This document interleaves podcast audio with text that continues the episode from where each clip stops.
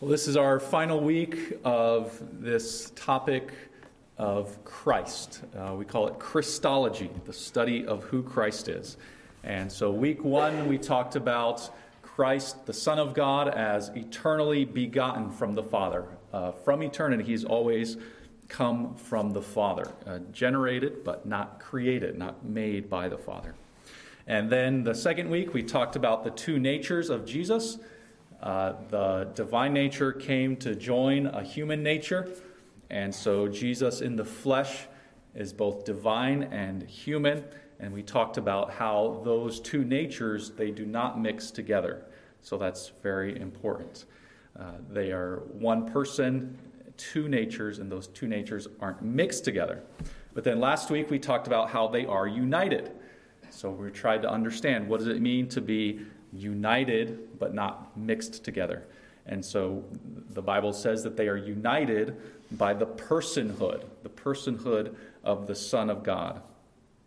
Uh, so, in that sense, remember, we can talk about the person as having human qualities and also having divine qualities.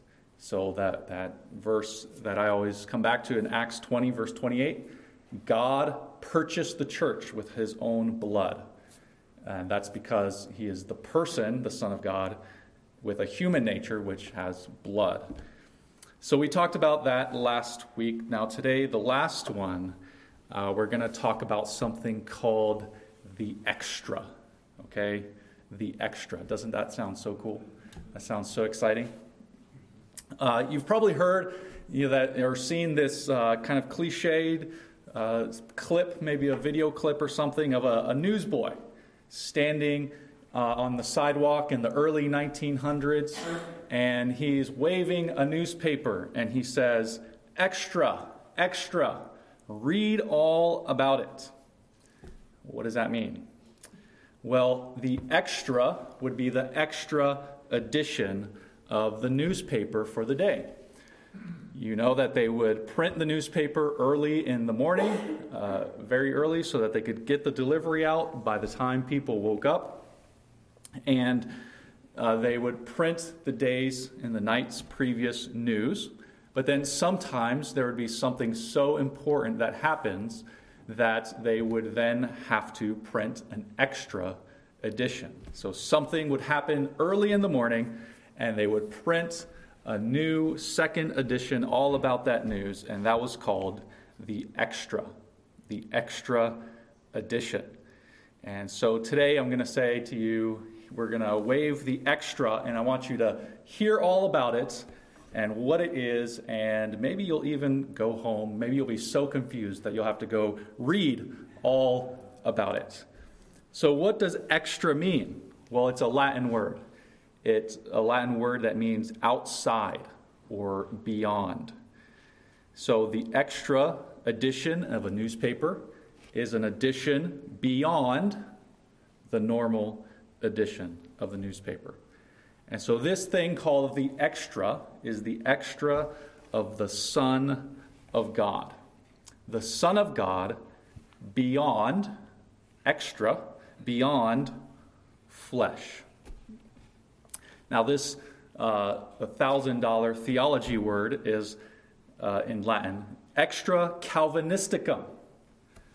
So, if you ever want to impress people at a party, you go ask them what they think about the extra Calvinisticum, and I'm sure you'll be the life of the party, or people will just give you strange looks. So, uh, it's called the extra Calvinisticum because it's uh, attributed to John Calvin, and we'll talk about how that came up in a little bit, but it didn't really start with him. Uh, it's not really his thing. It's, it's from uh, almost the beginning of the, the, the, New Testament and the church and how they explained Christ. Uh, so, the, the Son of God beyond the flesh. What we're talking about is what's going on with the Trinity while the Son of God is in flesh? Are the Father and Spirit up in heaven while the Son, the, the other person of the Trinity, is down on earth? Was all that the Son of God was doing, was all of that limited to what he was doing in his human body from the moment that he entered into Mary's womb and then walked on in Galilee and, and he was in the boats on the Sea of Galilee. Was the Son of God limited to the womb or to the boat? Uh, was the divine nature of the Son in heaven while the human nature was on earth? And now today, because the Son of God still today is in flesh, right? He ascended up into heaven in his flesh, and he's on the throne in his flesh. So now, what about today? Is he limited to that place in heaven? Or is the Son of God, can we say that he's everywhere, even right now? So here is what the extra means. Here is the definition The Son of God was not limited to his human existence. Not limited to his human existence, but continued to exist beyond the flesh. So he continued to exist extra, beyond the flesh. A church father, Cyril, oh, let me give you another definition first. Uh, the Son lived his life totally in the flesh and totally outside the flesh. Now, that sounds like a paradox. That sounds maybe like a contradiction. It's a paradox. It's, it's mysterious, it's hard to understand, but it can be true that at the same time, he is totally in the flesh and totally outside the flesh. That's the extra. Uh, so now, the church father Cyril of Alexandria, uh, he was in the 400s. So, this is one example of a thousand years before Calvin. Calvin did not come up with this, but he was a church father who talked a lot about Christ, uh, who, who Christ was. So, this is what he says when seen as a babe and wrapped in swaddling clothes, even while still in the bosom of the virgin who bore him, he filled all creation as God and was enthroned with him who begot him. That's the Father. So he was on the throne with the Father, even while in the bosom of Mary, being held in the arms of Mary. For the divine cannot be numbered or measured or contained. So, because the divine, God, cannot be contained, the Son of God was not contained to being that baby wrapped in swaddling clothes. And so he says, even on the throne, uh, even while he was a human, he was still on the throne in his divine nature in heaven. So, you know, some of our songs, they uh, talk about the Son of God coming down from heaven. Uh, from heaven, he came and sought her to be his holy bride. With his own blood, he bought her. And then there's, a, there's another hymn that says, uh, He left his Father's throne above, so free, so infinite his grace. Well, in one sense, you know, I think we all know what that means, right? What all it really means is that the Son of God came to earth and came to be flesh. But in another sense, those statements aren't really accurate because he didn't leave the throne. He was still the divine on the throne, the divine God, and yet his human nature or his divine nature also was on earth at the same time, united to flesh. I tried to think, and maybe you guys can correct me after this, but I tried to think does the Bible ever say that kind of thing? That he, like, moves, he leaves. So, like I was thinking about Philippians 2, it just says he humbles himself and takes on the form of a servant. But it doesn't say he left heaven. Anyway, so maybe you can think of a place that, that says he left heaven and I'll stand corrected. But I couldn't think of one. And so we have this idea that he still remains everywhere as God. So, uh, what's wrong if we don't believe this? Well, we need to start with understanding the Trinity. And if we don't understand this, we can, we can explain or, or understand the Trinity in the wrong way. Um, when the Son of God becomes a man and takes on a human nature, that doesn't change who God is. It can't change the Trinity. It can't change God. God does not change. Malachi 3:16 says, "I the uh, 3:6, I the Lord do not change." So the Son of God could not change something about himself as the Son, as, as God, or else he wouldn't be God. Uh, also, when it comes to the Trinity, the Trinity can't be divided. There is one God, one being, one essence, and so everything the Trinity does, they are together. So John 10, verse 30 says, I and the Father are one. So it can't be that the Son of God would divide from the other two when he comes down to earth. So the entire Trinity has to always continue as God in the divine nature, or you have this not really a Trinity, it's, it's a splitting into three. Okay, so uh, why is it called the extra Calvinisticum? How did this come up? Usually these things come up because people start arguing, and uh, they give names to things when they start arguing. Um, it came up with Calvin because they were debating with the Lutherans over the Lord's Supper.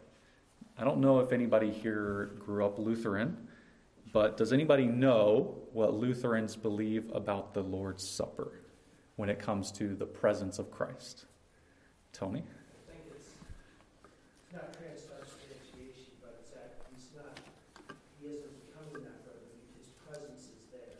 Right. Right. So his physical presence is with the bread and the wine. That's what the Lutherans taught. Luther taught. Uh, so uh, we don't believe that he is physically present, right? Um, but he is spiritually present. And we know that Catholics teach that he is physically present because it becomes, according to them, the body and blood of Christ. But Lutherans, they were saying Christ's physical body is there in the bread, or with the bread, around the bread. I don't really know how to explain it, but it is there with the bread and the wine. So, how do they explain that? Well, then they started to say that must mean that Christ's body, physical body, can be multiple places at once. Because right now, there's probably a church in London observing the Lord's Supper. They're ahead of, ahead of us, right? So they're, they're probably doing an evening service right now. And there's probably a church somewhere on the East Coast observing the Lord's Supper right now. So if Christ is physically present, he must be physically present in multiple places at the same time. So how could that be possible? And the Lutheran answer was that the divine nature could influence the human nature of Christ. So that omnipresence, which is an attribute of God, could uh, influence the body of Christ. And Christ's physical body could be in many places at once. Hopefully, uh, that should bring up some red flags with you, uh, especially after the last few weeks, because we've been trying to make it very clear that those two, the divine and human natures, they don't mix in with each other. So that would be a problem. Uh, I'm not saying that Luther is a heretic, but what he believed about the Lord's Supper was not consistent with what he believed about Christ. Because the divine nature can't mix with the human nature. So along came the Reformed people, like John Calvin, and they said, well, human nature can only be one place at one time. So the body of Christ is only one place at one time. Right now, the body of Christ is in heaven. But does that mean that the Son of God can't be everywhere? They said no because the divine nature of God is everywhere. Okay? So that's the extra. His physical body is in heaven, but his divine nature is everywhere. I want to look at the Heidelberg Catechism. Maybe you've heard of this one. And they quote some verses, so then we're going to start getting into the Bible and looking at some verses. Uh, the Heidelberg Catechism was written around that time in the 1500s by the Reformed uh, theologians, pastors. They're going through the Apostles' Creed, and so they ask the question first what happens, uh, what do we mean when Christ ascended into heaven?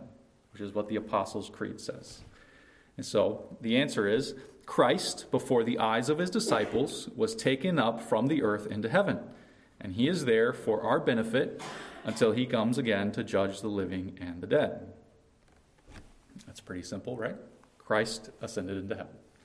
But now, the next question of the Catechism, this is 47, says Is Christ then not with us until the end of the world, as he promised us? So, you just told me Christ is in heaven, but doesn't Christ promise to always be with us? So here's the answer Christ is true man and true God. With respect to his human nature, he is no longer on earth. But with respect to his divinity, majesty, grace, and spirit, he is never absent from us. And so the verse that they're citing is Matthew 28 19 to 20. You can look that up if you want, but maybe you know it by memory. Jesus says, Go and make disciples of all nations. Lo, I am with you always. So Jesus says, I am with you always. So that must be true. He is present with us as God. And then the, the next question then, how, how can this be, basically, is question 48. But are the two natures in Christ not separated from each other? If his human nature is not present wherever his divinity is, okay, so do you see what they're saying? Um,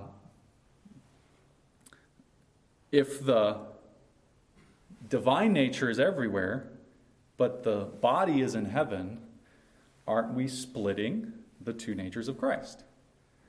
And didn't we say last week that they are united? They cannot be separated. Uh, so here's the answer Not at all, for his divinity has no limits and is present everywhere. So it must follow that his divinity is beyond the human nature which he has taken on, and nevertheless is within this human nature and remains personally united with it. Okay, so the divinity, by definition, has to have no limits. It has to be present everywhere. So, when he unites his divine nature to his human nature, he uh, is uh, really taking on that human nature but he cannot be giving up anything about being God. Uh, let's just uh, remind ourselves in the Bible that God is everywhere. Here's one verse uh, in Acts chapter 7. If you can look that up with me in your Bible. Acts chapter 7, verse 48.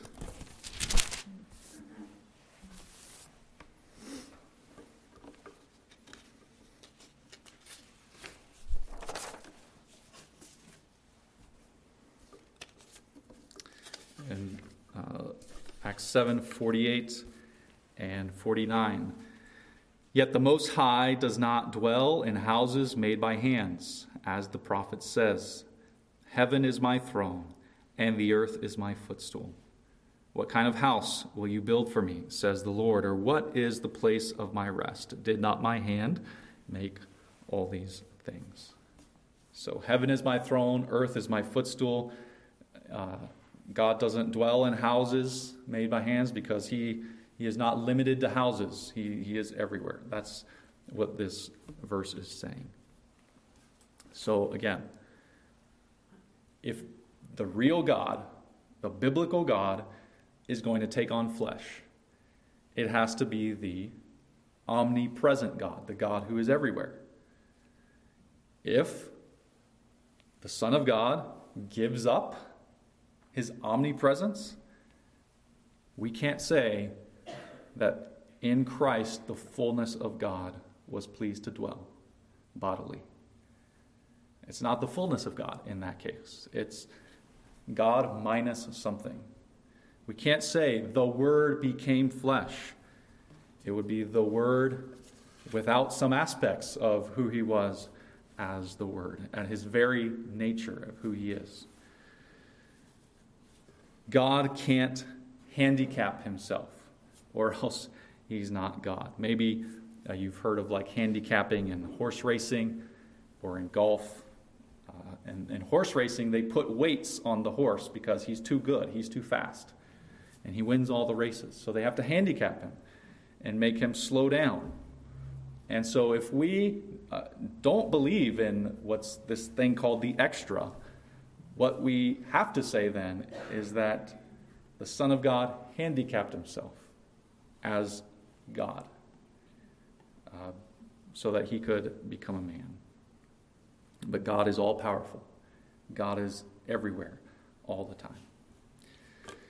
All right, so we'll start uh, wrapping up with a few more points. So, what was the Son of God doing then? Outside, extra, beyond the flesh, while he was in the flesh. Let's look at Colossians chapter 1. Colossians 1, verse 15.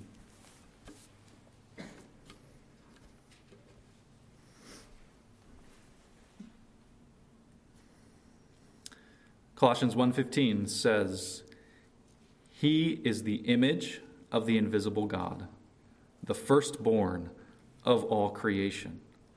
For by him all things were created, in heaven and on earth, visible and invisible, whether thrones or dominions or rulers or authorities, all things were created through him and for him. And he is before all things, and in him all things hold together. Notice in verse 16, we have this is talking about Christ, the Son of God uh, we have the past tense. All things were created. They were created. So that's past tense, right? But then verse 17 is in the present tense. He is before all things. And in him, all things hold together. Now, if you go down to verse 19, uh, we got past tense again. In him, all the fullness of God was pleased to dwell. So, okay, so obviously Paul is writing this after Christ died, came and died and rose from the dead, right? So, in the past, Christ created as the Son of God. And then in the past, from Paul's writing, Christ, the Son of God, was pleased to dwell as a man on this earth. But Verse 17 is in the present. He is before all things. In him, all things hold together. Remember, Jesus, right now, is in a human body. And yet, as God, in the divine nature, right now, in the present, he is holding all things together. So being in the human nature doesn't limit him from holding all things together. And so I think we can say also that while he was on the earth, nothing's really changed from uh, the moment he's taken flesh. He's, he was on the earth in a body, he's still now in a body. On the earth, he was holding all things together. Let's also look at Hebrews chapter 1.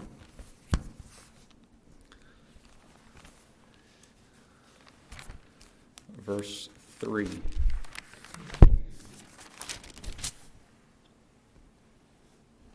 Hebrews chapter 1, verse 3. Uh, this again is talking about the Son I'll start reading in verse 2. In these last days, he has spoken to us by his Son, whom he appointed the heir of all things, through whom also he created the world. So there you have past again, created. Now we have present in verse 3.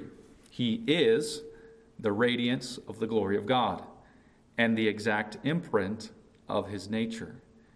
And he upholds the universe by the word of his power. So the Son of God, as God, as the divine nature, right now upholds the universe by the word of his power. Everything that is existing is being held together by the divine nature of the Son of God. Now, personally, I think this is the most worshipful truth about Jesus Christ as far as his person, not, not his work, but, but who he is, is to think about this. And this is the most amazing thing that this is what, what Christmas is supposed to all be about, right? That the Son of God took on flesh, became a man, was a baby.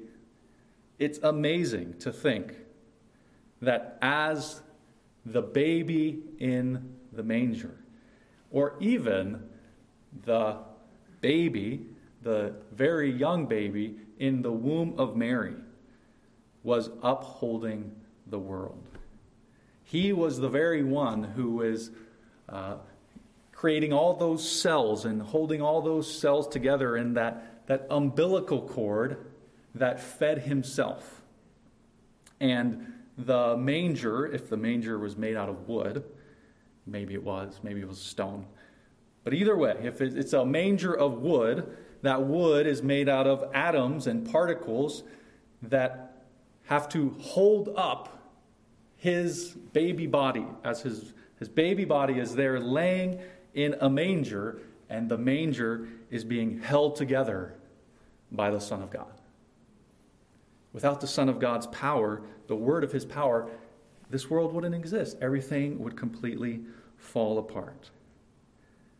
The Magi who are traveling from the east, they are watching a star and they're following a star. And not only did the Son of God create the star, but he's holding that star together at that very moment.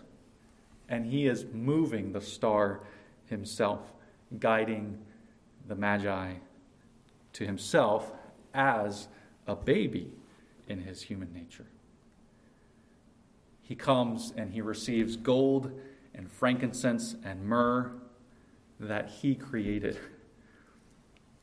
The hearts of the shepherds that are beating to enable them to travel to go see the baby, those hearts are beating because the Son of God is making them beat. I think that is the most glorious thing about the Son of God taking on flesh.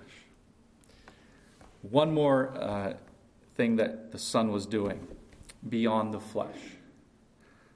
What was Jesus doing when he was dead? He died on a Friday afternoon. He rose on Sunday morning. Now, I'm not talking about like where was he physically located. Uh, his body was in the tomb. But what did he do as the divine Son of God? Well, let's look at uh, John chapter 2, verse 19. Two more passages that we're going to look up. John 2, verse 19.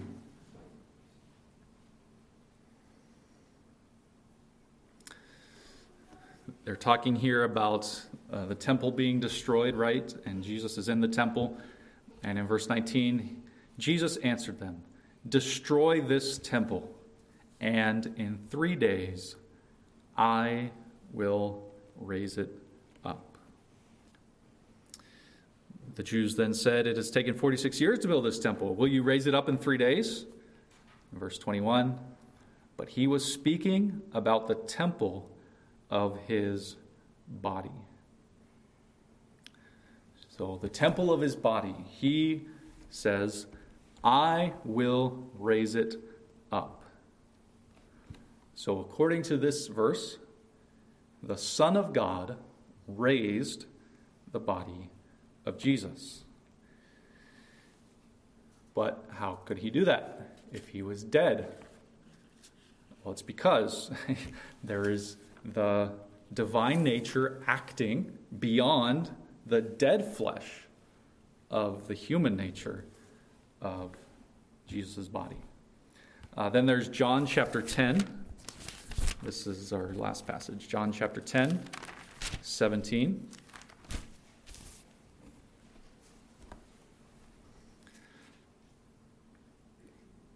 Seventeen and eighteen. For this reason, the Father loves me, because I lay down my life that I may take it up again. No one takes it from me, but I lay it down of my own accord. I have authority to lay it down, and I have authority to take it up again. This charge I have received from my Father. So, Jesus is telling us that everything he's doing, he's doing voluntarily. He's voluntarily laying down his life. Nobody's killing him. I mean, they are killing him, but, but it's because he has uh, allowed that his life is going to end. So he lays down his life and he says, I have authority to take it up again. I have the ability to raise myself from the dead. Why? Because the Son of God in his divine nature exists beyond the flesh to raise up his own body. You might know some verses like Romans 10, verse 9. If you confess with your mouth and believe in your heart, confess with your mouth Jesus is Lord, believe in your heart, God raised him from the dead, you will be saved. Um, it's possible that, that God there is referring to the Father, maybe, but it's uh, just as possible it's the Trinity. So God does raise Jesus from the dead. That is a true statement. And it is true that it's the Son of God who raises himself from the dead. So, the divine nature exists beyond, outside the flesh of Jesus Christ, even in those three days while he, his body's in the tomb.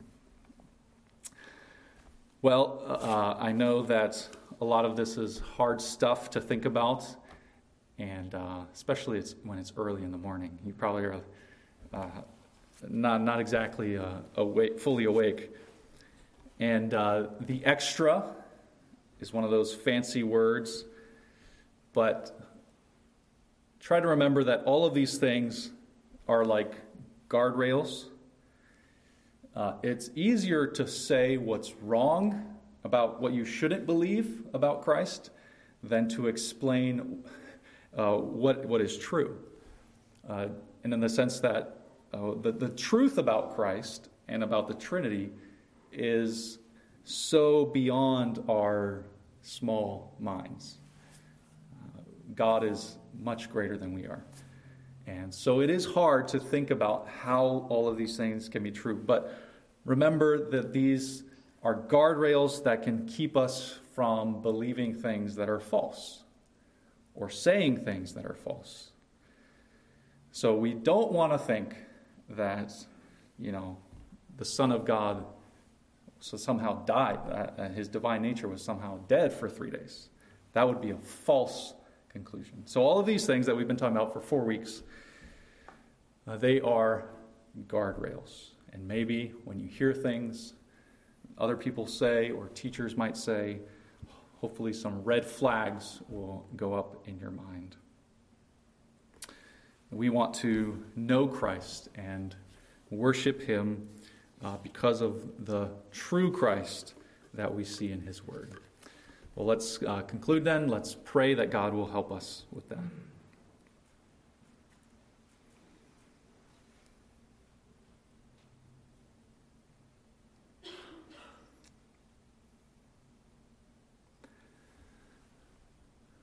Our Lord Jesus, we do want to praise you Uh, you are the Son of God, very God of very God. We praise you for your great power in creating this world, holding all things together, uh, that all things are created for you. We pray, God, that you would help us to glorify you. Help us to be in awe of you, far beyond uh, even our, our comprehension. We thank you, God, that uh, your thoughts are higher than our thoughts and your ways are higher than our ways uh, because you are God and not us. You are not a God that we can come up with and imagine. And so uh, we thank you. And we thank you that you've revealed yourself to us. We thank you for your word to help us understand who you are. And we thank you and praise you that the Son of God took on flesh. And we worship Jesus. Lord Jesus, we want to, to bow before you, fall before your face as John did in Revelation. We fall before you because you are the great God, the God that created this world. And we desire to show our love to you. We desire to show our love to you for your great work of salvation. We thank you for your great plan that uh, you humbled yourself and you were obedient to the point of death on a cross. We pray, Lord, that you would help us to continue to grow in this time on earth that you've given us. Help us to understand you better. Help us to love you more. Help us to live our lives in sacrifice, doing whatever you call us to do, because you are worthy. You are worthy of all things. And so we pray that for the rest of this day, uh, our hearts may sing your praises, that our minds would be fixed upon you. And we ask all these things uh, through the Son, Jesus Christ. Amen.